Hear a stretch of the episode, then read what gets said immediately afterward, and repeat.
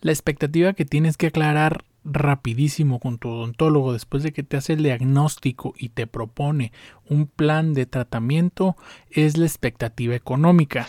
Tienes que hacerle saber cuánto dinero estás dispuesto o dispuesta a invertir. Además, cada cuánto, si tú esperas pagos semanales, esperas pagos quincenales, pagos mensuales y también con qué quieres pagar, cuál va a ser tu forma de pago, ya sea efectivo o tarjeta de crédito, débito, cheque. Todos esos aspectos son muy importantes para que los dos estén de acuerdo y estén en sintonías y evitar malos entendidos a futuro. También esta información le va a ser de muchísima utilidad a tu dentista para poder saber qué tratamiento poder ofrecerte y así cumplir con todo lo que te promete.